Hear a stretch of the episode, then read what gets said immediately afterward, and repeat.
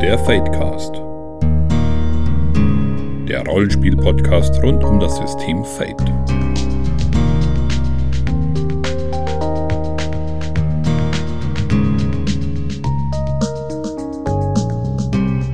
Herzlich willkommen beim Fadecast, Folge 33 heute. Ähm, wir sind endlich mal wieder alle drei zusammen und wenn ich alle drei sage, meine ich die Friederike. Hallo. Den Alex. Servus.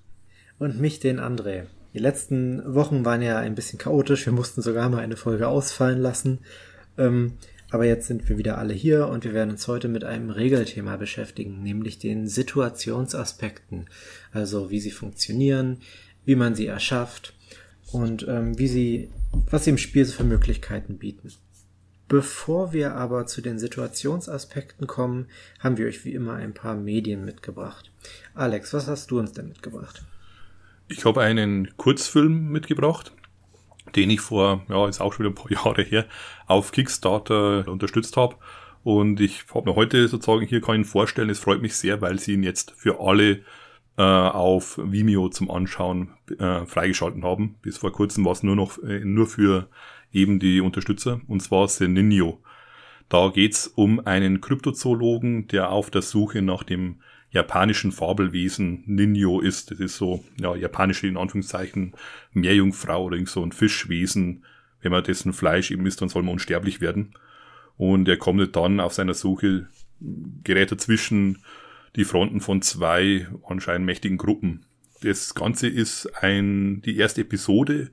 Es wirkt halt, oder ist halt letzten Endes der Versuch, einfach ein, äh, zum einen natürlich einen genialen Kurzfilm zu machen, zum anderen haben sie halt die Hoffnung, das ganze Projekt an einen Sender verkaufen zu können und dort weiterzumachen machen zu können. Und was ich einfach so beeindruckend dran finde und also zum einen, dass er wirklich an sich sehenswert ist, das haben äh, ein Pärchen hat das gemacht mit Hilfe von anderen Leuten und zwar hauptsächlich in ihrem Zuhause. Die haben äh, in ihrem daheim haben sie einfach Zimmer dann ausgeräumt und haben da Sachen reingebaut und haben dann die beiden sind Special Effects Leute aus Hollywood um diese real aufgenommenen äh, Sachen dann mit dem Computer halt wirklich große Räume und Hallen und dergleichen ähm, dann eben erschaffen. Und das schaut einfach unbandig gut aus. Also für das, dass das Ganze, sie haben auf Kickstarter, ich glaube, 80.000 haben es eingenommen, 50 wollten es haben. Das, das ist schon deutlich mehr, was da äh, einfach so, wo man das sieht. Und da können sich größere Produktionen wirklich eine Scheibe abschneiden. Also der Kurzfilm ist jetzt praktisch ist er in sich abgeschlossen oder ist es sozusagen nur die Pilotfolge von einer Serie, die es mal geben könnte? Ich würde es als Pilotfolge bezeichnen. Also okay. es hat schon ein sehr offenes Ende. Und vielleicht hat der ein oder andere schon ihr erstes Projekt, was sie auch daheim gedreht haben, mal gesehen. Das läuft schon seit mehreren Jahren durchs Internet und das ist ähm, The Green Ruby Pumpkin. Das ist so ein Halloween-Filmchen, drei Minuten lang. Der neue, der ist 26 Minuten lang. Ach ja, okay. Da ist kurz ja auch schon relativ. Klingt interessant, okay, werde ich auf jeden Fall mal reinschauen. Mhm. Gibt es auch ein sehr interessantes Making-of, das ich auch dann verlinken werde. Kann ich einfach empfehlen, wie man das sieht, wie, sie, wie gesagt, in ihrem Zuhause da was aufbauen und wie sie dann eben das alles erweitert ist. Hut ab davor. okay. Äh, Friederike hat uns heute zwei Sachen mitgebracht und ich würde sagen, wir fangen mal mit der Musik an. Ja, das kann ich relativ schnell machen. Also ich meine, ich habe ja nun gesagt, ähm, ich werde dieses Jahr in jeder Podcast-Folge über Musik reden oder musikverwandte Themen. Das habe ich jetzt auch gemacht und deswegen will ich damit auch nicht brechen. Ganz kurz, ähm, das ist jetzt schon ein bisschen länger her, jetzt muss ich überlegen. Ich glaube, 20. Oktober war das, war der Release-Tag äh, von Trivium. The Sin in the Sentence. Ähm, ja, ist Trivium? Das ist eine amerikanische Thrash-Metal-Band, die ihre Wurzeln im, auch im Metalcore hat.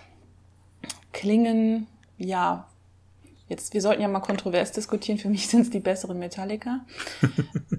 ähm, Alt oder neues Metallica? Ach, da gibt es noch Unterschiede. Ja. Dann, äh, Spätestens seit sie die Haare abhaben, sind sie ja schlecht. Ja, dann sind sie vielleicht das neue Metallica, obwohl der Sänger von Trivium hat auch nicht mehr so viel Haare. Egal. Wenn das ein Kriterium ist. Ähm, nee, aber diese, diese, diese CD ist halt einfach, das ist so ein, so, ja, wie gesagt, man legt sie in den CD-Player und man wird weggeblasen und das finde ich halt sehr cool und also Das war schon die erste Single, ähm, war so, so ein Ding, das hört man sich einmal an und sagt sich, ja, diese CD muss ich jetzt unbedingt bei Amazon vorbestellen. Ich glaube, das ist gewollt. Also die zweite Single war nicht so gut. Das war ganz clever, dass sie äh, es an, so rumgemacht haben. ja, aber darüber wollte ich jetzt gar nicht so viel verlieren, äh, äh, so viel Worte verlieren, denn ich habe eine Serie geguckt. Ich habe sie vorhin zu Ende geguckt und zwar habe ich gesehen Dark, die erste deutsche Netflix-Serie. Ich muss sagen, angucken. Ähm, der Plot ist relativ einfach erstmal. Ich kann auch nicht zu viel verraten, weil wie gesagt, sonst wird man, äh, sonst spoiler ich auch. Es ist einfach so, es ist nur so eine Kleinstadt. Ich, sie ist nicht näher definiert. Ähm, man kann sich da so ein bisschen denken von, von, von, von der Postleitzahl, die irgendwann mal eingeblendet würden. So, es ist wohl so irgendwo Nordhessen, Niedersachsen irgendwo, also relativ weit ab vom Schuss. Und in dieser Stadt verschwinden halt Kinder. Und irgendwie äh, gibt's dann halt auch immer so, so Rückblicke. In, also das ist jetzt nicht das erste Mal, das ist offensichtlich schon, schon in den 80ern passiert. Und aufgrund dieser Referenzen habe ich sehr oft gelesen, das deutsche Stranger Things. Das ist der größte Blödsinn, den ich jemals gehört habe. Weil das Einzige, was diese Serie mit Stranger Things zu tun hat, ist ja tatsächlich, es spielen Teile in den 80ern und ähm, das war's dann aber auch schon. Also wer jetzt denkt, da kommen so knuffige kleine Kinder, die jetzt irgendwie gegen den Demo-Gorgon äh, oder sowas kämpfen, ähm, nee, gibt's nicht. Also knuffige Kinder gibt's auch, aber äh, es ist halt eine komplett andere Serie. Also es hat nichts damit zu tun, weder von, von der Thematik her noch sonst irgendwie. Ähm,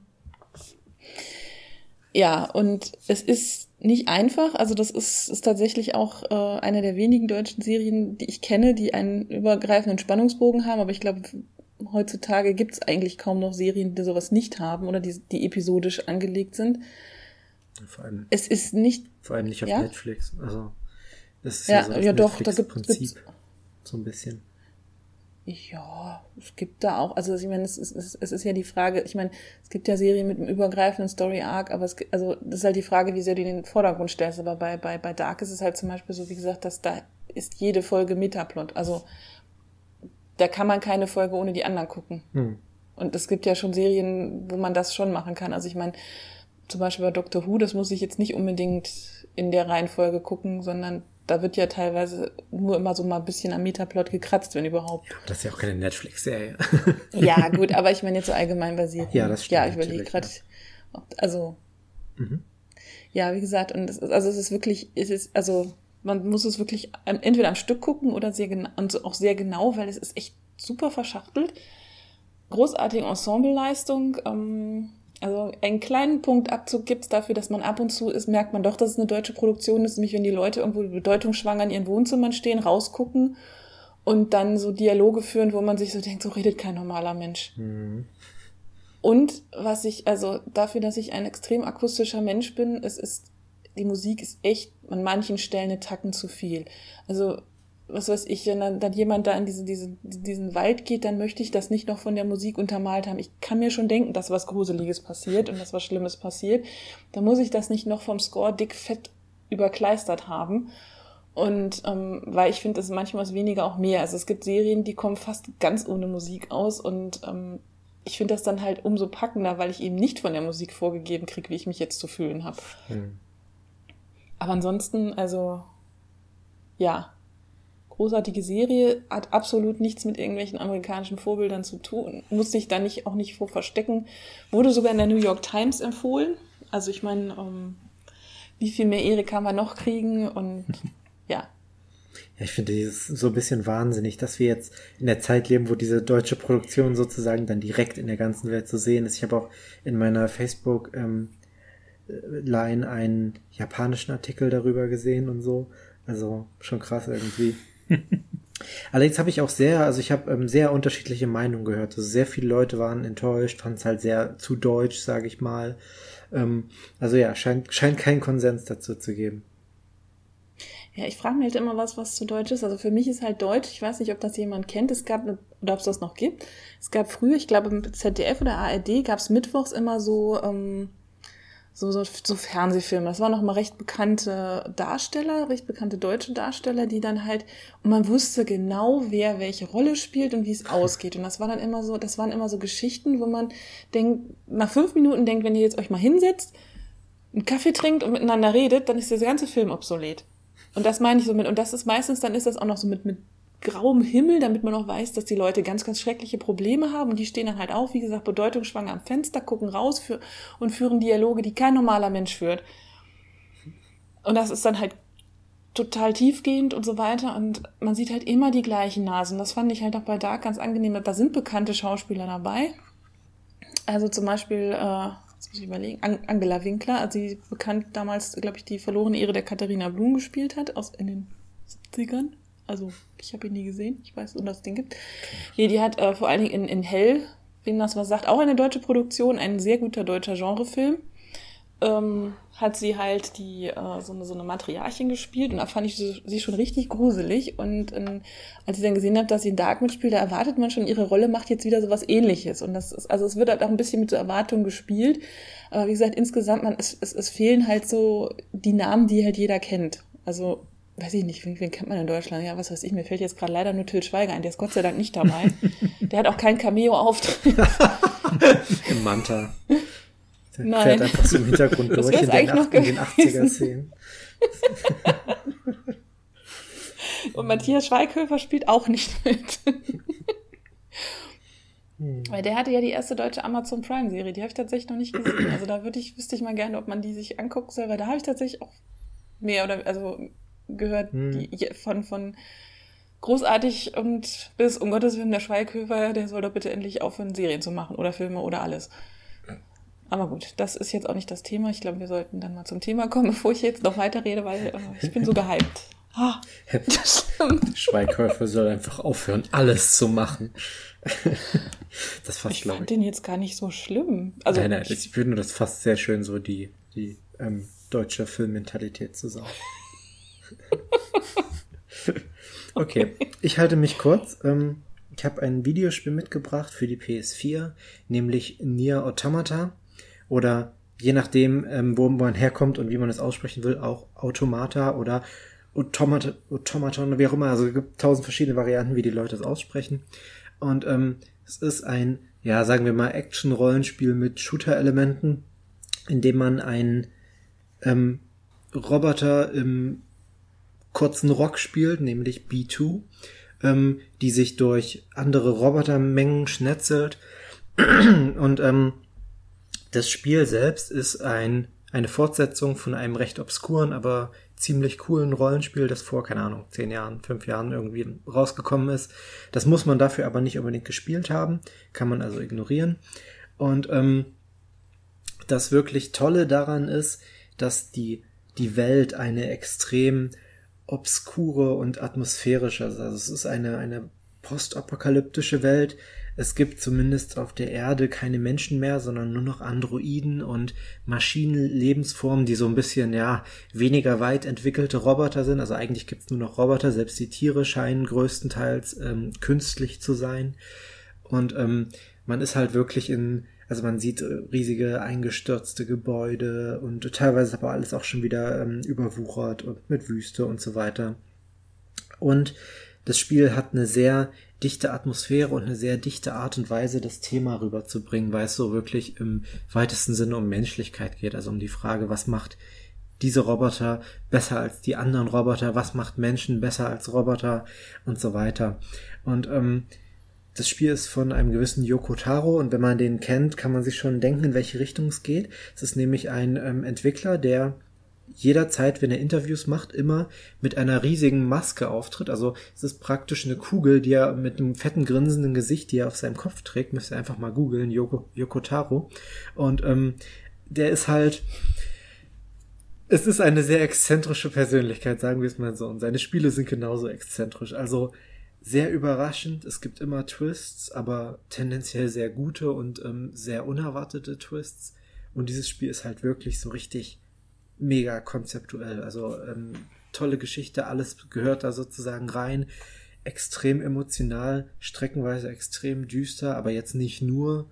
Also durchaus auch mit positiven Momenten.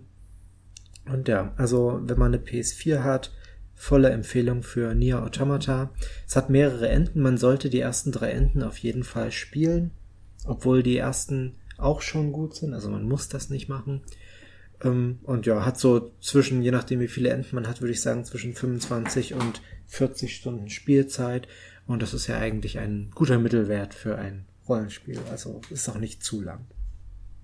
Ähm, ich habe den jetzt tatsächlich kurz mal gegoogelt, muss ich zugeben. Das ist ja echt sehr skurril. Also es gibt aber auch Bilder von ihm ohne diese Maske. Ja. Also es ist jetzt nicht ganz so schlimm wie Crow oder so. Der tritt ja nur noch mit Maske auf. Also naja, du findest diese Bilder ohne Maske, aber auch nur, weil er nur noch mit der, oder weil er praktisch nur mit dieser Maske auftritt. Also deswegen sind alle Bilder, wo man ihn mal ohne Maske sieht, sozusagen sehr beliebt. Ja, aber ich meine, das ist halt ein Alleinstellungsmerkmal, ne? mit so einem Ding auf den Kopf durch die Welt läuft. Ja, es gibt vor allem auch, es gibt so todernste Interviews mit ihm, die halt so mit, mit so epischer Musik im Hintergrund und da steht er halt und hat so eine Denkerpose mit dieser Maske und erzählt ähm, total ernst über sein Spiel und ja, ist das äh, skurril, das ist, glaube ich, das richtige Wort. Genau. Und ja, also die Spiele, wie gesagt, immer sehr obskur, sehr voll mit Tabus und Tabubrüchen vor allem. Muss man mit klarkommen. Ähm, und ja, hat mir sehr gut gefallen. Ich muss auch dazu sagen, seine Spiele haben davor dazu geneigt, spielerisch nicht so toll zu sein. Wer zum Beispiel mal Drakengard gespielt hat, das war sehr unterwältigend, auch wenn es inhaltlich interessant war. Ähm, aber das Neue ist von ähm, Platinum Games, die zum Beispiel auch Bayonetta gemacht haben. Und ähm, dementsprechend kann es jetzt auch spielerisch wirklich was. Und das ist äh, eine sehr nette Sache. Dann ähm, gehen wir in unser Thema. Und äh, Friederike, warum, warum reden wir denn über Situationsaspekte? Hat das einen Grund?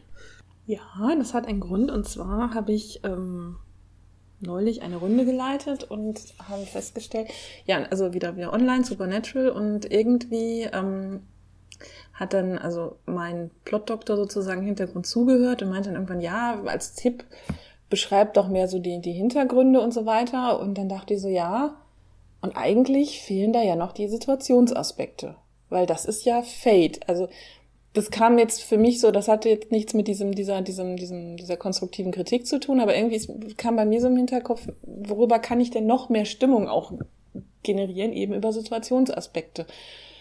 Und ich habe festgestellt, ich spiele so gut wie nie mit welchen. Also klar, wenn man, ähm, spätestens wenn man irgendwie im Kampf ist, dann hat man die, was weiß ich, ähm, weil zum Beispiel wir hatten jetzt mal einen Kampf in der Höhle und ähm, wenn jemand in die Luft schießt, klar, das gibt eine Explosion und dann fängt an, das, das Gestein zu rieseln, dann hat man eben einen Situationsaspekt, aber es ist halt selten und sehr, sehr selten. Deswegen ist halt die Frage, kann ich das denn besser machen? Kriege ich das denn schneller hin? Gibt es denn da was von Fate, was mir hilft? Ja, guter Grund, würde ich sagen. Und ähm, bevor wir darüber reden, wie man das machen kann, wie man, was so unsere Erfahrungen mit Situationsaspekten sind, äh, würde ich sagen, schauen wir uns erstmal an, was das ganz offiziell regelseitig ist. Ähm, ich habe jetzt vor mir Fate Core und zwar Seite 64 und ähm, Situationsaspekte sind halt eine Version von Aspekten. Und ich glaube, das erste, was man gleich mal sagen muss und klar machen muss, ist, dass Aspekte in Fate ja sie haben zwar alle so ihre Eigenarten, aber eigentlich sind Aspekte Aspekte. Das heißt, wenn man weiß, wie Aspekte funktionieren, kann man auch mit Situationsaspekten schon viel machen. Ähm, was sie allerdings so ein bisschen unterscheidet, ist, dass sie temporär sind und sich üblicherweise nur auf eine Szene beziehen oder so lange, bis es keinen Sinn mehr ergibt. Können wir nachher auch nochmal drüber reden. Ähm, Sie können mit der Umgebung verbunden werden, in der die Szene stattfindet, dann beeinflussen sie jeden in der Szene. Also wenn man beispielsweise eine schlechte Stimmung hat oder Regen, dann, ja gut, wenn jemand einen Regenschirm hat, ist er nicht betroffen von dem Aspekt, sonst schon.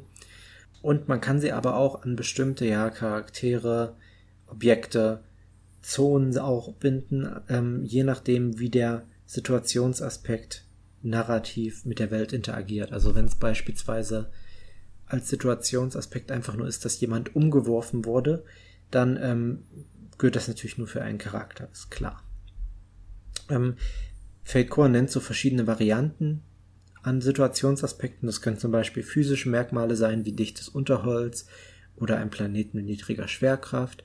Es können Position und Platzierung sein, also im Schützenstand, in den Bäumen, im Hinterhof, es können unmittelbare Hindernisse sein, wie Hindernisse sein, wie brennende Scheunen oder ein kompliziertes Schloss. Es können Details aus dem Kontext sein, sowas wie Sicherheitskameras oder verärgerte Stadtbewohner, oder es können plötzliche Zustandsveränderungen sein, also Sand in den Augen oder entwaffnet. Ähm, letztendlich sind das aber nur wirklich, sage ich mal, hilfreiche Kategorien, denn ähm, Situationsaspekte ist wirklich ein sehr breiter Begriff. Das ist einfach alles, was in der Situation gerade wichtig ist und nicht in die anderen Kategorien an Aspekten fällt. Ähm, wer einen Situationsaspekt verwenden kann, hängt ganz von dem Aspekt an und ganz von der Erzählung. Also, wie gesagt, Regen, wenn jemand vom Regen profitieren kann, weil er sich zum Beispiel verstecken möchte oder so, oder weil er irgendetwas leise machen möchte, dann macht es Sinn, dass er den Aspekt verwenden kann. Wenn man aber jetzt jemanden reizen möchte, der einen Regenschirm hat, ist das vielleicht nicht so angebracht. Zumindest. In, in welcher Situation auch immer man jemanden für den Regenaspekt reizen möchte, ich weiß es nicht. Vielleicht, äh, weil er sich erkältet oder so. Und natürlich, wie üblich, die Spielleitung entscheidet da endgültig, auch wenn ich ja immer der Meinung bin, man entscheidet das lieber zusammen. Ähm, eine Ergänzung, Situationsaspekte kommen, so wie ich das verstehe, üblicherweise auf zwei Arten ins Spiel. Einmal, weil die Spielleitung ähm, festlegt, welche Situationsaspekte eine Szene bestimmen. Und ähm, einmal, weil entweder die Spieler oder die NSCs sie mit Hilfe der Aktion Vorteil erschaffen ins Spiel bringen. Also ähm, wenn jemand ein Regal mit Büchern umschubst, dann erschafft er einen Vorteil, heißt ein Situationsaspekt wie umgeworfener Schrank oder so oder Bücher im ganzen Raum. Aber wenn die Spielleitung von Anfang an sagt, hey, das ist ein Raum voller Bücherregale, kann sie natürlich auch gleich den Situationsaspekt alles voller Bücherregale ins Spiel bringen. Gut, habe ich irgendwas vergessen? Nö, das klang sehr vollständig.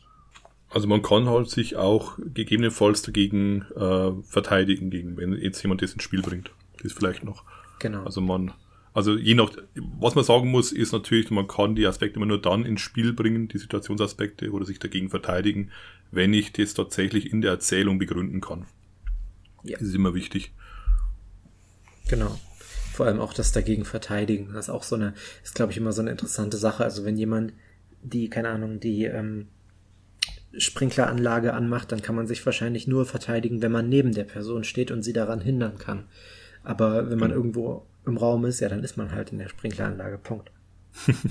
ähm, was vielleicht noch ganz interessant ist, Situationsaspekte können auch sehr gut Handlungserlaubnisse sein. Also äh, man braucht einen gewissen Situationsaspekt, um irgendwas überhaupt erst tun zu können.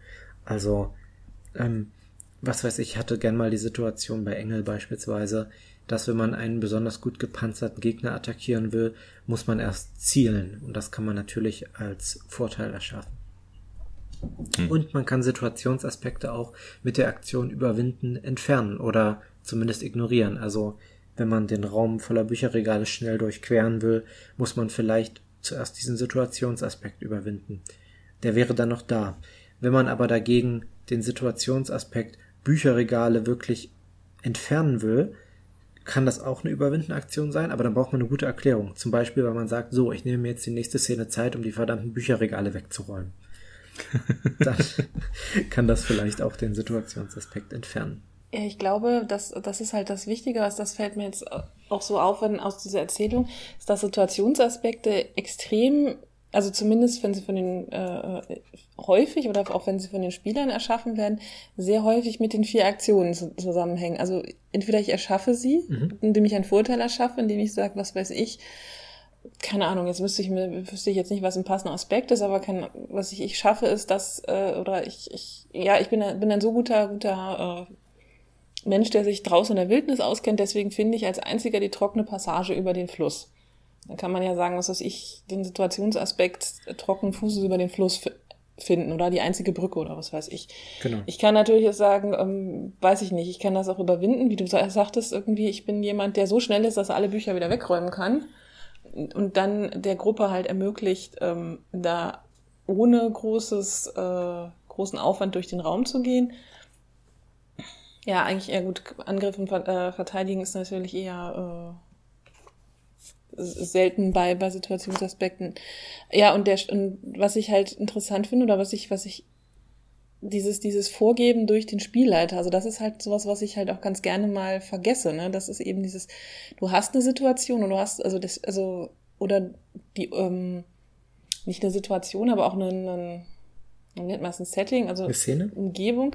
Ja, ja, eine, ja, aber zum Beispiel, was weiß ich, du sagst jetzt, ja, ihr seid jetzt in, ähm, in einem Waldstück ist und, und also, äh, was weiß ich, es ist die Vögel singen, es ist irgendwie schönes Wetter und so weiter und dieser Wald hat folgende drei Aspekte, das ist dann, dann sind es für mich nicht unbedingt Situationsaspekte, dann sind es für mich Umweltaspekte. Und das ist halt auch sowas, den Begriff habe ich halt auch schon öfter gef gefunden und ge ich glaube, der wird in Fate Co. auch an einer Stelle mal äh, verwendet, eben Umweltaspekte. Und ich glaube, das ist, ähm, ich finde, das ist ein bisschen was anderes als ein Situationsaspekt. Also genau, ich sag mal, wenn wir genau nach der Definition im Buch gehen, sind das auf jeden Fall auch Situationsaspekte. Du hast aber insofern richtig, ich glaube, Umgebungsaspekt wird ähm, gern mal benutzt. Ja, Umgebung, nicht Umwelt, genau so rum war es. Genau, ich glaube vor allem, wenn es um Konflikte, also um Kämpfe geht. Ähm, aber von der Funktionsweise her sind es absolut auch Situationsaspekte. Und ich glaube, es, es hilft auch, sich das so ein bisschen vor Augen zu halten, weil das äh, dabei hilft, dran zu denken, wie sie funktionieren und wie man sie einsetzen kann und so. Aber ähm, ich glaube, du sprichst da eine gute Sache an, weil ich glaube, hinter dieser Unterscheidung liegt sozusagen der Fakt, dass Situationsaspekte viele sehr verschiedene Sachen abbilden können. Also um mal bei dem Beispiel zu bleiben, Regen ist ja doch was ganz anderes als ich habe jemandem ein Bein gestellt und ist auf die Fresse geflogen. Ähm, oder halt jemand wurde in die Ecke gedrängt. Oder auch es gibt eine schlechte Stimmung im Raum oder ich kenne ein Geheimnis eines Menschen. Das kann ja auch ein Situationsaspekt sein. Also das ist ein Regelbegriff, der wahnsinnig viele unterschiedliche Sachen abdeckt. Und ich glaube, das ist auch für einige Leute, ähm, ich will nicht sagen einschüchternd, aber ein bisschen verwirrend einfach, dass es sozusagen so ist. Kann ich mir vorstellen. Ja, es ist halt auch was, was, also, glaube ich, was, was so eine, so eine Sache ist, die Unique Fate ist. Also ich kann mich an kein anderes Spiel erinnern, wo jetzt von, von der Regel vorgegeben wird, wie die Szene aussieht. Also wüsste ich jetzt nicht. Also ich bin so gewohnt von anderen Rollenspielen, dass es meistens das, was ich mit dem Situationsaspekt in Fate abdecke, oftmals bei vielen anderen Spielen auch vorkommen kann, aber dann meistens eben so irgendwie Hausregel oder Würfel mal einen Würfel. Also eben Situation, wo ich sage, ich möchte jetzt gern irgendwas in der Szene verändern. Ich möchte jetzt irgendwas haben oder Spielleiter, wie schaut's denn aus? Ist da nicht, ich, ich finde mich jetzt da in einer Scheune, gibt's da nicht, keine Ahnung, äh, das Stroh und das möchte ich jetzt gern anzünden. Und dann ist meistens so, sofern es nicht ein Rollenspiel ist, was wirklich ganz kleinsteiligst irgendwo für jede Situation eine Regel hat, meistens so, dass der Spielleiter sagt, okay, äh, pff, machen wir jetzt einfach was brennt oder wirfen wir einen Würfel auf Geschick, ob es das trifft, so in Art. Aber es, es ist halt nicht fest, aber es wird halt hergenommen. Und bei Fate habe ich eben diese Regel einfach mit Situationsaspekten abgedeckt. Wo ich sage, ich habe da etwas, was in der Situation wichtig ist für die Erzählung. Das ist ein Aspekt, den du verwenden kannst. Ich kann, warum liegt da Stroh ist übrigens ein perfekter Situationsaspekt. Ja, ja. Und eine Maske aufhaben, ja, ja. Ja. Aber ähm, ich. Womit wir wieder bei Masken wären und dem sinkenden Niveau. Naja, äh, zurück zum Thema. Ich denke tatsächlich, ähm, es ist es ist für das Verständnis von Situationsaspekten viel wert, drüber nachzudenken, wie andere Spiele das machen. Also ich denke ja, was Alex sagt, eine Variante ist wirklich, dass das so ein bisschen ähm, gehandwedelt wird. Ne? Also in D&D ist das ja gern mal. Ähm, manche D&D-Versionen haben auch versucht, das zu verallgemeinern, dass man zum Beispiel sagt, ja, er nimmt ein passendes Attribut und macht dann eine Attributsprobe, wofür man beispielsweise in, in Fate dann einen Aspekt erschaffen würde. Und manche Sachen sind auch direkt geregelt. Also wenn ich beispielsweise in D&D jemanden umwerfen will, gibt's je ähm, je nach Edition dafür entweder eine, eine, eigene Aktion oder es ist halt eine Attributsprobe oder was auch immer.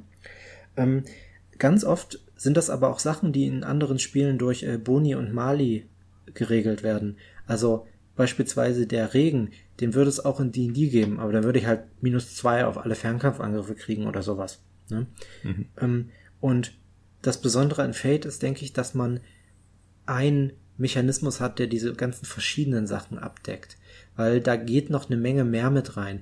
Wenn man zum Beispiel Vorteile erschafft, wird es halt in vielen anderen Spielen entweder keine Mechanismen geben dafür oder ähm, man muss halt wirklich improvisieren und das ist ja schon was ganz anderes als so ein Bonus-Malus. Ja, was ich, was ich halt immer gemerkt habe bei vielen anderen Systemen ist es gern so, wenn ich versuche, ähm, außerhalb dieser Grundregeln, sag ich mal, mich zu bewegen, habe ich, wie du sagst, meistens auch gern Mali drauf. Oder ich, es ist erschwert, weil ich jetzt nicht einfach nur angreife, sondern versuche, jetzt im anderen zum Beispiel Sonne in die Augen zu schmeißen. Dann heißt es ja, nimm, keine Ahnung, alternative Waffe oder eben sowas ähm, her. Oder ich versuche jemanden mit meinem Schild zu blenden. Dann machst du halt eine Geschicklichkeitsprobe dergleichen. Mhm. Ähm, es ist meistens so, dass da für mich persönlich meistens schwerer war, solche Sachen zu verwenden, mich da am Kronleuchter entlang zu schwingen oder dergleichen, weil ich da, vielleicht lag es auch an den Spielleitern, die ich hatte, oftmals mit zwei, drei, vier Proben sozusagen machen musste und dann noch Mali oben drauf und dann habe ich gesagt, okay, dann hau ich halt einfach drauf, bis da um, äh, eben umfällt. Und da mit diesen Situationsaspekten, wenn man da ein Gefühl dafür bekommt, ist am Anfang schwer, aber man hat die Möglichkeit, meistens sogar besser zu werden und oder Situationen zu meistern, die ich eigentlich so nicht so leicht meistern könnte oder die mir dadurch zu erleichtern. Das fand ich immer recht schön an dieser recht einfachen Regel, wenn man es jetzt einfach so betrachtet, ist es nur erschaffe einen Situationsaspekt. Ja, es ist, ähm, viele klassische Spiele haben sozusagen eine, ja, eine genauere Vorstellung davon, von was sie Spezialregeln brauchen. Also das beste Beispiel sind halt immer die Kampfregeln. Die Kampfregeln sind immer sehr klar ausstaffiert. Da findet man dann auch für die meisten Sachen was. Also keine mhm. Ahnung, ne, dieses am, am Kronleuchter entlanghangeln ist ja ein ganz gutes Beispiel. Da sind die meisten Spielleiter schnell dabei zu sagen, okay, mach mal eine Athletikprobe. Aber ähm, wenn es dann halt vor allem, wenn es um Situationen außerhalb des Kampfes geht und so, wird es schwieriger. Und letztendlich fällt es halt auf die Aspekte zurück. Und ähm, ich kenne auch Leute, die es tatsächlich nicht mögen, dass es sozusagen ein Mechanismus für alles ist. Das kann ich auch nachvollziehen, weil letztendlich benutzt man denselben Mechanismus ähm, dafür, den Regensprenkler anzumachen, wie jemandem die Beine wegzufegen. Und ähm, das ist auch eine Frage des Spielgefühls, ob man das mag oder nicht. Was mir jetzt noch einfällt zu Situationsaspekten, dass das ähm, geht jetzt wieder zurück zu dem, was Alex gesagt hat. Ja, andere Spiele haben eben das, was weiß ich, Regen, Sicht erschwert, minus zwei auf, äh, auf Schießen oder sowas. Also ich meine, es gab zum Beispiel bei Shadowrun 3 gab es eine, eine große, äh, was heißt große Tabelle, aber gab es eben diese Übersicht, wann kriege ich welche Modifikatoren auf Sicht, wenn ich, keine Ahnung, ich, ich stehe im Nebel, es ist dunkel, ich stehe hinter einem Hindernis, das Ziel steht hinter einem Hindernis, also gab es ganz viele verschiedene. Aber diese ganzen äh, Modifikatoren sagten nicht, dass es, die waren generell. Und das ist halt, glaube ich, was beim Situationsaspekt, das auch vielleicht so ein bisschen das, das, ähm, äh, das Schwierige ist. Regen ist, ist, wenn ich sage, ich krieg minus zwei auf Schießen, wenn es regnet, dann regnet es. Aber beim Situationsaspekt kann ich sagen, was weiß ich, es ist ein feiner, kalter Nieselregen. Das ist eine ganz andere Geschichte. Dann weiß ich nämlich auch ungefähr, was ich, dann, dann kann ich mir was drunter vorstellen. Das heißt also, ja. ich kann, kriege Probleme, wenn ich halt, in, wenn ich halt irgendwie nicht die richtige Kleidung anhabe oder sowas. Das heißt, da, das könnte dann halt auch wieder ein Problem sein, was ich mit dem Situationsaspekt habe. Im Grunde genommen bilden sie halt narrativ das ab, was die anderen Rollenspiele eben versuchen, simulationistisch zu machen. Und ähm, man darf, also, das ist ja auch, glaube ich, eine, die Idee, eine der Ideen, dass es sozusagen narrativ ist. Also, dass die Regel narrativ ins Spiel kommt.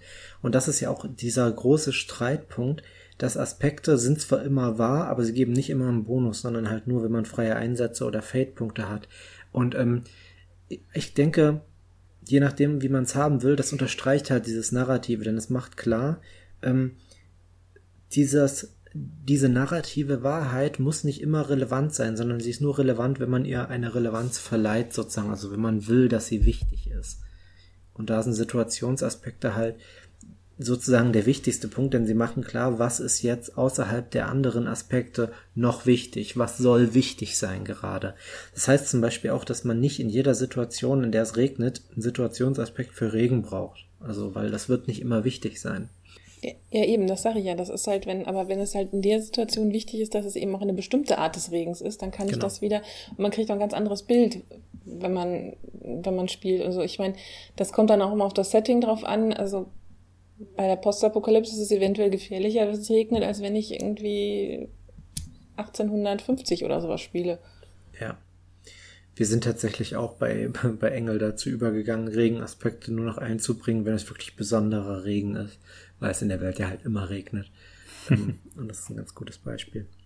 Ähm, Ich würde mal zu der Frage zurückführen, die du hattest, Friederike, von wegen, ähm, du hattest ja dieses Beispiel so, wir haben jetzt die Szene und sie hat die folgenden drei Situationsaspekte. Ähm, ich denke, also was heißt, ich denke, meine Erfahrung ist die folgende und ich weiß, das machen auch viele andere Fate-Leute so. Ähm, man muss nicht immer, wenn man in die Szene reingeht, entweder wissen, welche Situationsaspekte das sind oder sie gleich be bestimmen. Es reicht auch sozusagen, wenn man erstmal in die Szene reingeht und dann, sobald etwas in der Szene relevant wird, kann man sagen, so, das ist jetzt ein Situationsaspekt. Ich denke, wenn man eine Szene plant, zum Beispiel Konfliktszenen plant man ja oft, kann es total sinnvoll sein, sich schon mal Gedanken über Situationsaspekte zu machen. Nicht zuletzt, weil sie dadurch auch interessanter werden können, weil man halt ein bisschen drüber nachdenken kann. Aber ganz oft wird es erst in einer Szene dazu kommen. Also beispielsweise, wenn in einem Gespräch, wenn das Gespräch so ja eine fragwürdige Wendung nimmt und plötzlich liegt halt eine ähm, misstrauische Atmosphäre im Raum oder alle sind misstrauisch oder sowas, dann ähm, finde ich es durchaus passend, die Situationsaspekte erst im Laufe der Szene einzubringen, als Spielleitung jetzt wohlgemerkt. Das ist so meine Erfahrung, wie ich damit meistens auch umgehe. Lustigerweise auch, gerade in Szenen, die keine Konflikte sind, mache ich das so. Also in diesen etwas durchgeregelteren Szenen, das gilt auch nicht nur für Konflikte, sondern zum Beispiel auch für Wettstreite. Da achte ich mehr darauf, dass die Situationsaspekte schon am Anfang feststehen. Und ich glaube, das liegt daran, dass die, ja, die, die Strategie und die Taktik der Spieler ja ziemlich darauf beruhen kann, welche Situationsaspekte es gibt. Also da kann das, glaube ich, vorteilhaft sein. Aber in diesen etwas freieren Szenen, die man ja oft hat, ähm, mache ich das üblicherweise erst während des Spiels. Ja, aber deckst du die dann auf oder machst du das in Absprache mit deinen Spielern? Weil ich hätte echt immer so ein bisschen Schiss. Also ich meine, das ist mir Gott sei Dank jetzt noch nicht passiert, aber ich hätte jetzt je nachdem, mit wem man spielt, da so ein bisschen Angst, dass, dass es danach heißt, oh, das hast du jetzt aber dir ausgedacht oder aus dem Ärmel geschüttelt, um uns zu schaden. Also ich sag mal so, ich denke mir es tatsächlich aus und dann mache ich auch keinen Hehl draus. Also ich schreibe es dann auf eine Karte. Und ähm, das sind aber selten Sachen, die ich, die ich mir total aus dem Ärmel schütte. Also ich würde nicht sagen, übrigens, es regnet in dieser Szene und dann Regen draufschreiben, wenn gerade jemand einen Fernkampfangriff machen will. Ja, sowas würde ich jetzt nicht machen. Aber bestes Beispiel, jemand fragt, ähm, ja, wie sind die Leute hier so drauf? Und dann sage ich, ja, die sind ein bisschen misstrauisch und so und dann würde ich zum Beispiel direkt einen Situationsaspekt draus machen. Also ja, das habe ich mir dann tatsächlich auch spontan aus dem Ärmel geschüttelt, aber das ähm, kommt üblicherweise aus der Erzählung. Wenn ich mir was komplett Neues ausdenke, hat das eigentlich zwei Gründe. Entweder es ist der Anfang der Szene und ich lege diese Szene sozusagen fest, ich beschreibe diese Szene, dann denke ich mir natürlich manchmal Sachen aus. Oder aber jemand hat direkt was gefragt und ich antworte, also dann denke ich mir auch was aus und unterlege es oft mit dem Situationsaspekt. Gutes Beispiel wäre auch, ähm, ja, wie hell oder dunkel ist es denn in dem Raum? Ähm, würde ich natürlich nicht sagen, oh, übrigens, es ist stockdüster, weil das hätte man gemerkt, denke ich. Das wäre auch schon in den zwei Zügen davor wichtig geworden. Aber vielleicht würde ich sagen, ja, da hinten, ähm, wo du jetzt hingehen willst, ist, ist vielleicht gedimmtes Licht und dann könnte ich wieder einen Aspekt draus machen. Mhm. Ja, gut, okay, das, das äh, also quasi schon irgendwie äh, in Absprache mit den Spielern und so ein bisschen auch aus dem, was vorher passiert ist. Ich meine, klar, genau. wenn man vorher irgendwie in der Wüste war und plötzlich sagt, es regnet, ähm, übrigens, dann ähm, ja. ja. Habt ihr euren Schirm dabei? Wir spielen Star Wars, hier gibt es keine Schirme. ich, ich denke mal, Situationsaspekte kann man zum Teil schon mal allein dadurch finden, indem man die Szene ja beschreibt. Man also genau. die Spielleitung beschreibt erstmal die Szene und man kann sich halt denken, was wird ungefähr in der nächsten Szene vorkommen. Wird's, ist jetzt ein Konflikt letztendlich geplant? Ist einfach nur ein Hindernis, wo im Weg ist? Was ist sozusagen als nächstes ungefähr wichtig? Und dann kann man es eben schauen, wenn ich die Szene beschreibe, dann kann man abwägen, was davon tatsächlich ähm, für die nächste Handlung relevant sein könnte. Und allein, dass ich ja natürlich schon beschrieben habe, äh, ist schon mal da. Und wenn ich da einen Fokus drauf legen möchte, weil ich glaube einfach, dass die viele Spieler, indem ich allein ein Kärtchen nehmen und da draufschreiben, äh, stockdüster oder laute Maschinen in der Lagerhalle oder wie auch immer, dass ich dadurch einen Fokus von den Spielern schon mal darauf lege und die ja. fangen dann an, sozusagen zu überlegen, was sie damit anstellen könnten. Und kann ich da ein bisschen lenken und einfach da schon mal klar machen, okay, das ist jetzt das, was heute halt euch im Weg steht oder was ihr nutzen könntet. Und der Rest, wie schon gesagt ist, das kommt ja dann von sich aus. Was dann auch von den Spielern erfragt wird, war, ja, wie schaut's denn aus? Ähm, wie voll ist denn der Raum? Oder was steht denn da rum? gibt's dieses oder gibt's jenes? Genau, gibt's dieses oder gibt's jenes, ist ein ganz typisches Beispiel. Ne? Also gibt gibt's jetzt gibt's ja einen Kronleuchter wäre dann. Dann wäre die Antwort natürlich gibt's einen Kronleuchter und dann kann man den Situationsaspekt hinlegen. Also genau, genau. da baut man den Kronleuchter braucht man gar nicht gedacht haben, aber einfach man kann es im Nachhinein letzten Endes auch in der Erzählung dahingehend erklären, weil die Spieler natürlich vorher sich nicht drum gekümmert haben, ob das was an der Decke hängt oder nicht. Und erst nachdem sie danach suchen, sei es Kronleuchter oder erst nachdem sie wirklich aufmerksam sich die Leute ein bisschen anschauen, erkennt die Stimmung von denen oder dergleichen. Und das ist halt dann, sind dann die Aspekte, die dann später dazukommen können. Und ja. die einfach in der Erzählung dann später man sich auch ausdenken kann.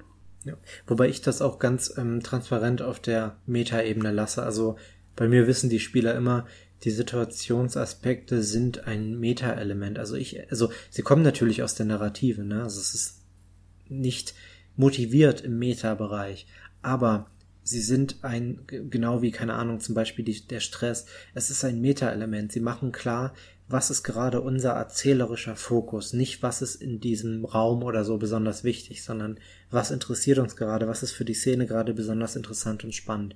Und du hast total recht, als Spielleiter lege ich damit einen Fokus. Also wenn ich sage misstrauische Atmosphäre, dann ist das eine ganz andere Situation, als ähm, wenn ich diesen Aspekt weglasse, weil sofort allen klar ist, ah, sie müssen sich damit rumschlagen. Und die Leute sind nicht einfach nur misstrauisch, was ja in vielen Settings durchaus der Standard ist, vor allem weil Rollenspieler ja düstere Settings mögen, ähm, sondern in dieser Situation gerade sind die Leute besonders misstrauisch und damit müsst ihr euch rumschlagen. Und das wird auch regeltechnische Auswirkungen haben, wahrscheinlich. Oder ich kann schon mal ein bisschen an ähm, teasern, wo die Leute ein bisschen sich näher damit beschäftigen können. Wenn sie zum Beispiel in eine Villa einbrechen möchten und die, diese Villa ist von einer alten Steinmauer umgeben oder von, ja, mhm. von einem großen rostigen Zaun oder sowas, dann können natürlich die Spieler, oh, da, die, die Steinmauer, hm, ja, wie, wenn die so alt ist und so verwittert ist, dann wie schwer ist es dann drüber zu kraxeln? Es dürfte dann auch möglich sein, dass da schon Steine rausgebrochen sind irgendwo und dergleichen. Und habe da auch schon wieder einen Situationsaspekt erschaffen, wo sie dann einfach nutzen können, um deutlich leichter über diese hohe Mauer zu kommen.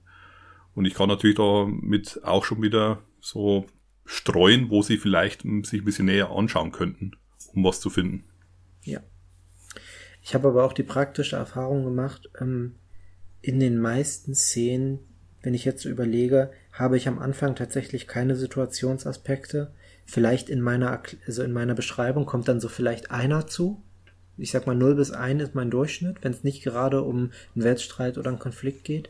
Und dann kommt im Laufe der Szene auch so im Schnitt, sage ich mal, einer dazu. Also ich arbeite auch in den meisten Szenen mit Situationsaspekten eher auf Abruf. Also ist vielleicht auch eine Frage des Spielstils. Es ist auch die Frage, braucht jede Szene einen Situationsaspekt? Nö, behaupte ich mal. Weil also, das, ja, das, das ist nämlich auch so was, also weil wenn ich weiß, es geht in der Szene um was, das ist natürlich auch ein, vielleicht ein Hinweis für, für die, für die ähm, Spieler, wenn ich jetzt sage, okay, die, ich den Raum sehr ausführlich beschreibe und sag, und jemand fragt, ja, wie dunkel ist es denn da oder ähm, wie sieht's denn da aus und, oder diese, diese Villa, wie, wie, wie ist denn diese Mauer beschaffen?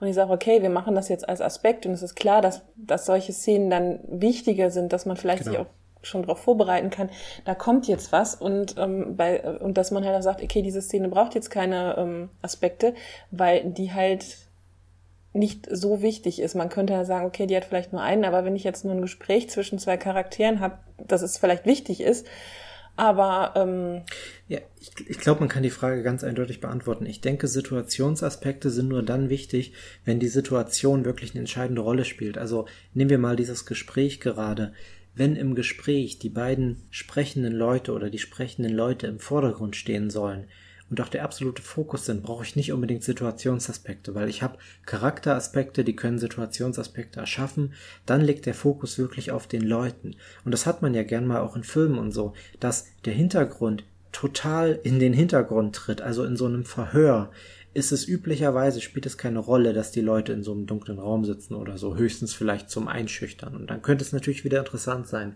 Ähm, ich muss tatsächlich gerade an die Szene zwischen Batman und, und, dem Joker in The Dark Knight denken. Ja? Da würde ich, mhm. da würde ich keine Situationsaspekte benutzen, weil da geht es um diese Figuren. Und ähm, da würde es, die Situation würde eher ablenken. ich meine, klar, es kann zur Atmosphäre beitragen, dass die da in so einem runtergekommenen Polizeipräsidium sitzen. Ähm, aber prinzipiell, das ist nicht der Punkt. Es geht um die Figuren. Wenn aber die Situation irgendwie wichtig sein soll, ähm, also wenn, wenn die Umgebung in dem Kampf eine Rolle spielen soll, wenn das brennende Haus eine Rolle spielt, wenn es zum Beispiel auch eine Rolle spielen soll, dass es ein Macht unter, also ich sage mal ein Machtgefälle in einem Gespräch gibt, ja, dann kann man das natürlich wunderbar mit einem Situationsaspekt einbringen und vielleicht sollte man es dann auch einbringen. Ja, wobei ich aber bei diesem Gespräch zwischen Batman und Joker schon sagen würde, dass da die Situation ist, so in Art, ähm, keine Ahnung, niemand hält mich auf oder es ist niemand da außer uns. So in, so in dieser, ich finde schon, mhm, ich persönlich okay. finde es schon schön, wenn ich einen Aspekt da habe, der das, und sei es nur das allgemeine Gefühl der Szene beschreibt oder sei es einfach etwas sehr, was sehr dominant in dieser Szene einfach da ist. Beim Gespräch ist es ein fröhliches Gespräch, ist es eine lockere Atmosphäre, ist was ganz was anderes, die Situation, als wenn ich eben da dieses, äh, die Zeit drängt, zum Beispiel als Situationsaspekt hätte. Oder dergleichen. Es ist, ein, ich, ich brauche, ich, ich gebe vollkommen recht, man braucht nicht viele. Also ganz im Gegenteil. Je mehr Situationsaspekte, desto schlechter ist es.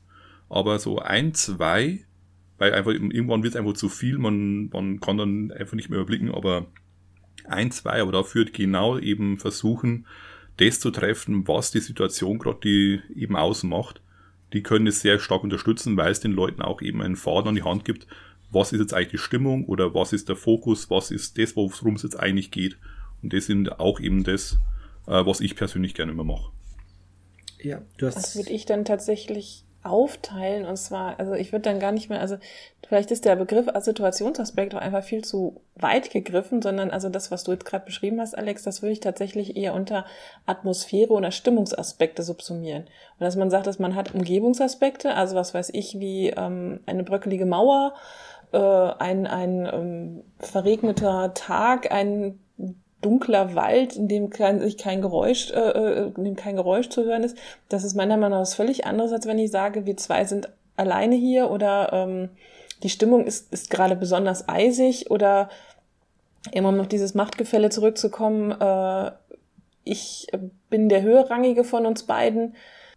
Ja, das ist was anderes. Ich denke, das Entscheidende ist, ähm, das, was man sozusagen durchschauen muss, ist, dass Situationsaspekt ein reiner Regelbegriff ist. Also es sagt wirklich nur, wie man diese Aspekte regelseitig benutzt. So genau wie zum Beispiel auch Konsequenz oder ähm, Schub sagt nichts über die, also nichts darüber aus, was das genau für Aspekte sind. Also eine Konsequenz kann halt genauso gut ähm, eine Fleischwunde sein, wie in, in Mitleidenschaft gerissene ähm, Personen, die daneben stehen oder so. Ähm, und ich glaube, genauso muss man sehen, Situationsaspekt ist wirklich nur ein Aspekt, der die Situation näher beschreibt. Also ich glaube, wenn man, man könnte das natürlich mehr aufteilen. Ne? Und ich glaube, fürs Verständnis wäre das gar nicht mehr so schlecht. Aber ich glaube, die Situationsaspekte werden halt nicht durch ihren Inhalt verbunden, sondern durch die Art und Weise, wie die Regeln funktionieren. Also dass man sie erschaffen kann, dass man sie überwinden kann, ähm, dass sie die Szene, dass sie irgendeinen Teil der Szene näher beschreiben. Ja, Situationsaspekte würde ich einfach, den, das ist der Überbegriff für alles, was irgendwie die Situation beschreibt. Und es können eben, kann die Umwelt sein, es kann eben die, die Interaktion der Leute sein. Und da gebe ich vollkommen recht, man kann es dann natürlich schöner, um es etwas greifbarer zu machen, dann in etwas kleinere äh, Pakete eben dann unterteilen. Aber ja, genau, man hat eben die, die, ungefähr die gleichen Regeln für alle. Ja klar, ich meine, das soll ja auch nicht so den, den, den Fokus haben. Ich meine, es ist ja auch, ähm, es ist eine weitere Art der Aspekte im Gegensatz zu den, zu den Charakteraspekten. Und ähm, aber ich finde, ich glaube, das könnte, wenn man es ein bisschen aufdröselt, könnte es halt für Neuspieler einfacher machen, auch um, um ihnen klar zu machen, sie können auch wieder über Aspekte auch wieder das Spiel beeinflussen, weil das ist ja auch ganz wichtig, dass, dass Situationsaspekte ja auch ein, ähm, ein Werkzeug des Player Empowerment sind. Nämlich, wenn ich sage, wenn ich den Spielleiter frage, wie sieht dieser Raum aus? Oder der Spielleiter sagt, was weiß ich, das, das ist ein Raum mit hohen Decken und an den Wänden befinden sich Regale voller Dinge. Dann könnte man als Spieler sagen, ach, und übrigens ist da vielleicht auch noch ein äh, Labortisch mit Chemikalien. Dann könnte man das auch noch wieder als Situationsaspekt dann sehen, dass, ich, dass der Spielleiter sagt, ach Mensch, klar, habe ich gar nicht drüber nachgedacht, super Idee, können wir doch auch als Aspekt dann da einbringen in die Szene. Mhm. Ja. Und ich glaube, das ist halt der, das ist auch wieder einer der Unterschiede eben zu diesen, diesen ähm, starren Modifikatoren, die ich halt im simulationistischen Spiel habe. Sag, da kann ich nicht beeinflussen, ob da jetzt ähm, minus zwei oder plus zwei ist gut, okay, ich kann es natürlich durch, was weiß ich, wenn, um beim Shadowrun-Beispiel von vorhin zu bleiben, klar, ich kann mir da natürlich äh, ähm, hier äh, die Augen mechanisch, äh, bionisch verbessern lassen oder irgendwie diese, diese eine, eine Brille kaufen und alles Mögliche oder gleich äh, elf sein von Anfang an, aber irgendwie, ja, ich kann es nicht so on the fly verändern. Mhm. Zumindest nicht ohne Handwedeln, genau. Ja. Ja. Genau. Ich glaube, das ist auch nochmal eine gute Überleitung. Ähm, aber eigentlich haben wir das schon mit besprochen. Also dieses Erschaffen von Aspekten. Also mein Verständnis ist wirklich diese, eigentlich hat das Alex vorhin schon gut gesagt, ich glaube es war Alex, ähm, dass die Situationsaspekte immer sehr mit den vier Aktionen zusammenhängen oder nee, war Friederike, glaube ich. mit, genau. genau, mit Vorteil erschaffen und überwinden. Also dass man halt wirklich ähm, die Situation verändert auf die eine oder andere Weise. Also entweder, wie der Name sagt, erschafft man einen Vorteil oder man überwindet ein Hindernis. Und ähm, das muss man wirklich intus kriegen. Wenn man irgendwie sich einen Vorteil verschafft, nicht angreift, nicht verteidigt ähm, und halt kein Hindernis überwindet, sondern sich einen Vorteil erschafft, kann man einen Situationsaspekt erschaffen. Egal, ob es jetzt die Sprinkler sind oder die schlechte ähm, Stimmung. Was er auch noch ist, man kann Situationsaspekte auch mit Stunts verbinden. Dass ich eben einen Stunt habe, der einen Situationsaspekt erschafft. Mhm. Also eben, wenn ich jetzt zum Beispiel Rauchbomben habe als Stunt, dann kann ich dann den Situationsaspekt machen, dass da eine Nebelwand äh, entstanden ist. Oder eben, ich habe da eine Waffe, die dann den äh, Situationsaspekt brennend, also dass sie, wenn da jemand trefft damit, der irgendwas normale Kleidung anhat oder dergleichen, dass die dann brennt, wenn ich da. Vielleicht bei Engel, ich weiß nicht, wie es da mit Flammenschwert oder sowas ist. könnte, ja, könnte man machen, ja, tatsächlich. Genau, dann hätte ich eben auch wieder das mit einem Angriff verbunden vielleicht, dass ich dadurch Situationsaspekte erschaffe. Ja, oder auch ähm, ganz typisch, Stunts, die sagen, ähm, wenn du ein bestimmt, eine bestimmte Art von Situationsaspekt einsetzt, kriegst du plus drei statt plus zwei. Oder du kannst ähm, Situationsaspekt einmal frei einsetzen. Also nehmen wir mal an, beispielsweise ähm, ein Bogenschütze, der besonders gut darin ist, die Ballistik auszunutzen, könnte halt einmal pro Szene oder pro Kampf einen Situationsaspekt frei einsetzen, der eine gute Position ausdrückt. Sowas. Genau, ein Assassine, der den Situationsaspekt eben unentdeckt hat, könnte dann eben einen besseren Angriff von hinten genau. äh, starten. Da wir tatsächlich das Ganze jetzt schon ziemlich lange diskutiert haben, was ich schön finde, also da ist tatsächlich, glaube ich, eine Menge drin, was man nochmal sich klar machen kann, würde ich sagen, wir gehen jetzt mal zu, unseren, zu unserer kleinen Spielidee über. Nämlich, ähm, jeder von uns, je nachdem wie wir es zeitlich schaffen, sagt eine Szene, und dann brainstormen wir mal, was man da so für Situationsaspekte draus machen könnte. Ähm, hat denn von euch schon jemand eine Szene? Oh wei. Also mir schwebt jetzt sowas vor, ähm, ich weiß nicht, ob das eine Szene ist oder ob das mir eine Beschreibung ist, aber tatsächlich hatten wir äh, diese, diese, so eine, ja, oder vielleicht auch mal mein Beispiel von, äh, von aus der Medienschau zu bleiben, so eine, eine Kleinstadt. Wir haben eine Kleinstadt, das ist halt alles sehr ruhig und beschaulich. Die Häuser sehen alle sehr nett aus, also es ist alles sehr sauber da und es ist offensichtlich, ähm, also man hört die normalen Geräusche, die man so in einer Kleinstadt hört, Vögel singen, ab und zu bellt ein Hund, Auto, Kinder spielen. Oder wenn man jetzt eben, und man ist in dieser Stadt und man hört eben ein bestimmtes Geräusch nicht, nämlich man hört keine Kinder spielen. Und das ist die Szene, in der ihr euch, find, in der ihr euch findet. Mhm ich finde, das Erste, was mir sofort in den Kopf kommt, wäre wirklich so ein Wort wie Kleinstadt-Idylle, wo ähm, jeder gleich seine Assoziation hat. Genau, oder wenn ich wirklich dieses eben ähm, aufgreifen möchte, die Kleinstadt-Idylle täuscht zum Beispiel, oder mhm. irgendwie so, da, da dann gleich wieder so ein Fokus auf, es ist nicht alles so, wie es scheint, könnte man zum Beispiel auch draus machen. Ja. Oder warum spielen hier eigentlich keine Kinder, um wieder die Frage von ja. vorn aufzugreifen? Mhm. Genau, das, das meinte ihm vor, eben, dass man da mit, mit einem Situationsaspekt schon einen gewissen Fokus eben dann legen kann, den man dann eben aufgreifen kann. Dass wenn jetzt ich da ähm, eben Leute befrage, dann kann ich sowohl als Spieler vielleicht sagen, ja, äh, ich, ich merke, da, da ist irgendwas. Also da, da bohre ich ein bisschen mehr nach, wenn ich jetzt da jemanden befrage. Oder es könnte sein, dass ich als Spielleitung sage, ja, es scheint zwar alle recht fröhlich und offen zu sein, aber irgendwie kommst du aus den Leuten nichts raus. Also ich, so ab einem bestimmten Punkt machen sie zu. Mhm. Also sie kann sowohl einsetzen als auch reizen.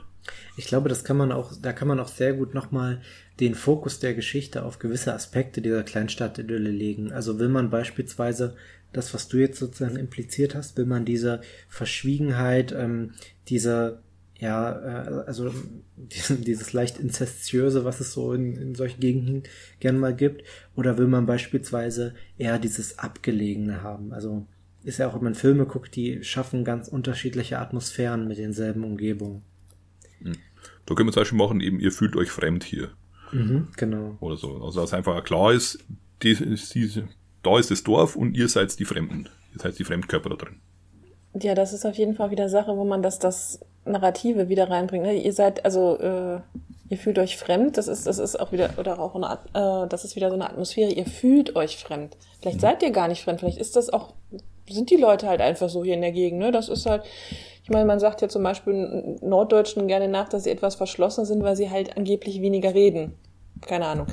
Ähm, aber äh, vielleicht sind die Leute so, weil sie halt eher so ja schwieriger auftauen, weil das halt ihre Mentalität ist, oder sind sie so, weil sie halt was zu verbergen haben? Und das ist, ähm, was ich zum Beispiel mal auch vorstellen könnte, um das Narrativ irgendwie auf eine bestimmte, eine bestimmte Richtung zu bringen oder das, die, die Erzählung dann halt zu beeinflussen, dass man halt sagt, Kleinstadt-Idylle, Fragezeichen.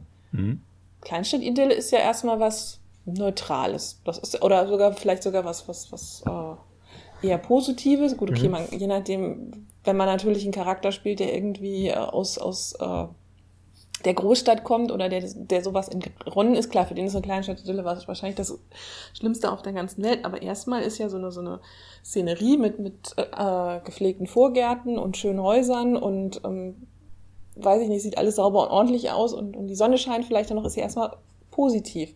Und wenn man dann sagt, okay, aber es spielen keine Kinder auf die, äh, diesen äh, sauberen und breiten Straßen und das Fragezeichen setzt, das ist schon, also ich finde, das ist schon wesentlich doppelbödiger. Und dann ist das nämlich keine, mhm. nichts Positives mehr. Finde ich auch. Also die Doppelbödigkeit ist auch eine, eine gute Sache. Ähm, ich nehme mal was ganz anderes. Nehmen wir mal Shadowrun und ein Feuergefecht in einem Treppenhaus. Was wären da so eure Ideen für Situationsaspekte? Also, also es ist natürlich, ne, ist jetzt etwas offener. Also was könnte man da machen? Verdammt, die Tür im 20. Stockwerk ist verschlossen. Mhm. Also es wäre auf alle Fälle wahrscheinlich sehr eng und sehr ähm, unüberschaubar alles. Mhm. Finde ich beides sehr cool. Also vor allem auch in einem Aspekt, ne, dass das sozusagen klar ist, man kann schon mal jede Bewegung irgendwie einschränken und jede Wahrnehmung. Aber kann das natürlich auch ausnutzen. Ja. Ich meine, das mit der Tür kann man natürlich auch noch ähm, verallgemeinern, irgendwie sich eingeschränkte Fluchtmöglichkeit. Mhm. Genau, das ist auch in dem, was Alex hatte, so ein bisschen impliziert. Also da kann man sich überlegen, wie allgemein oder spezifisch man den Situationsaspekt haben will. Und ich finde, das hängt komplett von der Szene ab, die man erschaffen möchte. Also wenn man den Fokus zum Beispiel auf die Tür, die du meintest, lenken will, dann ist es natürlich sinnvoll, das direkt etwas spezifischer zu machen. Also ja, kommt wirklich drauf an. Die Frage ist natürlich, ist es ein hell erleuchtetes Treppenhaus oder flockern die äh, Lampen oder ist es äh, voller Müll, das Treppenhaus. Denn zum Beispiel auch so Möglichkeiten, je nachdem, wo das, was es für ein Treppenhaus ist, ist es eins in den Slums letzten Endes oder ist es in den ähm, sozusagen in Nobelgegend? Ja. Mhm. Oder wie ist die Position von, eben zueinander? Ist man sozusagen, äh, keine Ahnung, der Ausgang li äh, liegt hinter, oder die, die, die, Gegner sind zwischen uns und dem Ausgang oder sowas, wo man eigentlich an dem vorbei müsste können wir zum Beispiel auch auf das dann den Fokus legen. Ja, und, und, was ist das für eine Art Haus? Also, ich meine, ist es halt, wie gesagt, ein Haus mit 20 Stockwerken, Bürogebäude. Ähm, ja, das ist halt, kommt halt wieder auf an, wo, wo liegt es. Ne? Ich meine, ist das so ein Glaspalast, wo jeder einsehen kann? Das ist ja natürlich auch wieder ein Problem, wenn man da irgendwie im Feuergefecht sich ein Treppenhaus liefert. Oder ist es halt so ein, ähm, verlassenes Haus irgendwo in den Barrens, wo dann halt das Treppenhaus eben so, ein, äh, so eine Art Betonsilo mit Treppen drin ist. Ja. Also ich habe jetzt irgendwie so vor, vor, vor Augen so ein, so ein, so ein Parkhaus-Treppenhaus. Die sind ja meistens sehr eng und ohne Fenster, wenn überhaupt nur mit schmalen Fenstern. Halt ja wieder mit, mit fehlender Fluchtmöglichkeit, außer vielleicht aufs Parkdeck. Ja, und wie gesagt, ich meine, wenn das Haus nur drei Stockwerke hat, kann man wesentlich schneller irgendwie versuchen, nach unten oder nach oben zu entkommen, wenn es möglich ist, als wenn ich halt 20 Stockwerke habe. Mhm. Schon mal nochmal dieser Gedanke, dass man was allgemein halten kann. Ich finde, man muss bei Situationsaspekten auch nicht immer, also man muss nicht immer direkt was beschreiben. Man könnte zum, oder schon, aber ich nehme mal was als Beispiel. Was Alex mit der Position meinte, man könnte tatsächlich auch so einen Situationsaspekt nehmen wie Position ist alles. Dann wird halt wirklich klar, wenn jemand sich gut bewegt, kann er einen Vorteil daraus schlagen. Wenn jemand in einer schlechten Position ist, ist das schlecht für ihn. Also dadurch wird ähm, auch nochmal so ein strategischer Fokus gelegt für so eine Szene. Das geht da, denke ich, auch. Ja. Okay, Alex, hast du noch eine Szene für uns? Ja, ich würde sagen, nachdem wir jetzt dann einmal sozusagen Gegenwart und einmal die äh, fantastische Zukunft hatten, vielleicht mal an einen Hof eines Adligen, dass da ein großes, großer Ball oder großes Diplomatentreffen oder dergleichen ist. Das könnte ich mir jetzt noch vorstellen. Schöne was Soziales. Mhm. Also ähm, das Erste, was mir einfällt, ist etwas, was sich aufs Wissen bezieht. Also, ähm, ich, weil wir jetzt gerade schon hatten, ist alles wäre wieder sowas wie Wissen ist alles oder, oder Gerüchte machen die Runde oder ähm, vielleicht auch so ein bisschen was mit den, mit den Ständen. Ne? Also, weißt du überhaupt, wer ich bin? Diese Richtung. ja, ich, ich, ich, ich überlege die ganze Zeit, wie ich das mit dem, wie ich da so ein Wortspiel mit dem Parkett reinbringe. Also einmal dieses klar, ich meine, also ich habe so einen Ballsaal vor Augen mit so einem richtig schönen glatten Parkett. Die hatten ja auch, äh, also zum guten Tanzen brauchst du auch glatte Schuhe. Und dann aber auch einmal dieses, dieses soziale Parkett, ne, von wegen, wenn ich jetzt nicht weiß, dass vor mir halt der Vicomte sonst was steht oder der, die Marquise von, keine Ahnung, äh, hier französisches Adelsgeschlecht einsetzen, und ich halt unter ihnen stehe im Rang und das aber nicht weiß, dass die halt über mir stehen und nicht entsprechend reagiere, wie zum Beispiel mit einem Knicks oder einer Verbeugung oder einem Handkuss, dann kann das schon, also gerade wenn wir sozusagen vom französischen Barock ausgehen, das ist schon ähm, ein, ein Affront, wenn man das nicht weiß. Und dann das, das kann unter Umständen halt auch richtig ähm, schlimme Folgen haben. Also was weiß ich, dass dann halt wird natürlich auch drüber geredet, haben sie schon gehört, dass dann kommen wieder die Gerüchte ins Spiel, ne, dass der Herr äh, von so und so die Markise nicht gegrüßt hat oder Ich habe, ich, ha Sowas. ich habe ein perfektes schlechtes Wortspiel. Oh. Die Parkettikette.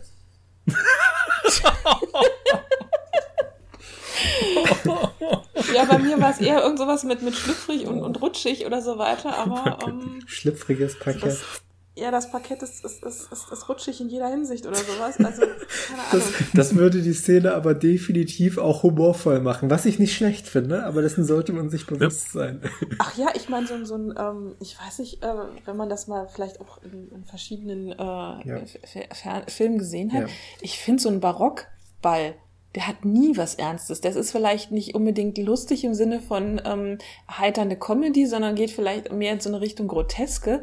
Aber ich glaube, Bier ernst haben die das nie genommen. Das, also ich, wenn, wenn ich mir überlege, was da teilweise auch für Kostüme ähm, für die Damen oder Kleider für die Damen äh, in Mode waren, damit würde man heute, würde sich heute keine Frau mehr auf die Straße trauen.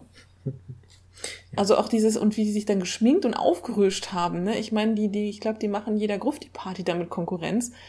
Also, das ist auch nichts Ernstes. Na klar, man kann es dann auch immer ins Lächerliche ziehen, indem man es richtig übertreibt und ähm, Irgendjemand wird in den Punsch fallen.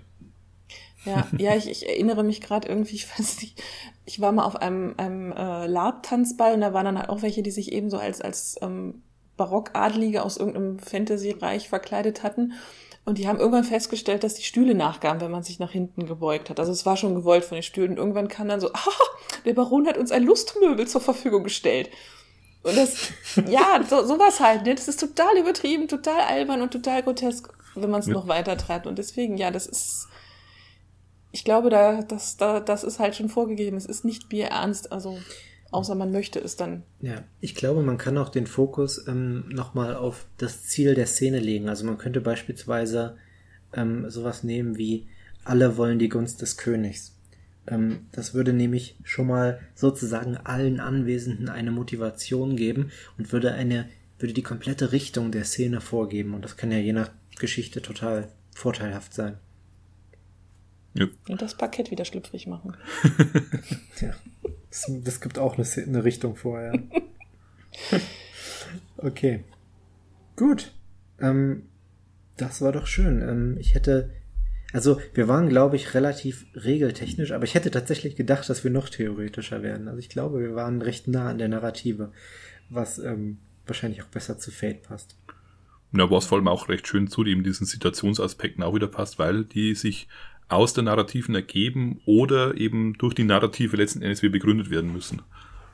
Ja, das ist ein sehr gutes Stichwort, ähm, Schlusswort, würde ich sogar sagen. Ähm, wenn ihr nichts mehr habt.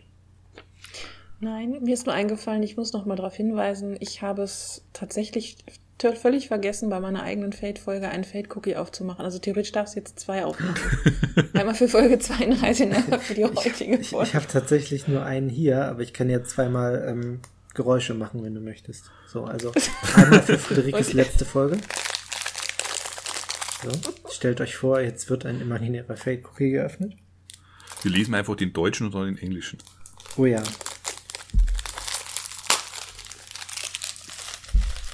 Also. Oh, ist eingerissen. Das ist ein schlechtes Zeichen. Wer gut lebt, lebt länger. äh, das ist, glaube ich, nicht. Bestimmt auch eine Situation, in der es als ein Aspekt sein kann. Ich überlege gerade. Ähm, ich finde das Englische tatsächlich etwas stilvoller. A good life lasts longer. Ähm, das ist tatsächlich, ja. das ist tatsächlich, finde ich, auch so für eine, für eine ganze Geschichte oder so wäre das nicht der schlechteste Aspekt. A good life lasts longer. Für, für eine, wenn man zum Beispiel eine gewisse Moral in eine Geschichte einbringen möchte. Ich muss jetzt an Hobbits denken, ich weiß nicht wieso. Okay. Ich nehme das sehr wörtlich und denke an beim guten Leben an gutes Essen. Okay. Okay, gutes Essen ist immer ein ähm, gutes endgültiges Schlusswort. Dann belassen wir es dabei. Und ich hoffe, ihr hattet Spaß. Ähm, wenn ihr Fragen oder Anmerkungen habt, immer in die Kommentare damit. Und dann sprechen wir uns nächste Woche, in zwei Wochen, in zwei Wochen wieder beim Fakecast. Bis dann. Servus.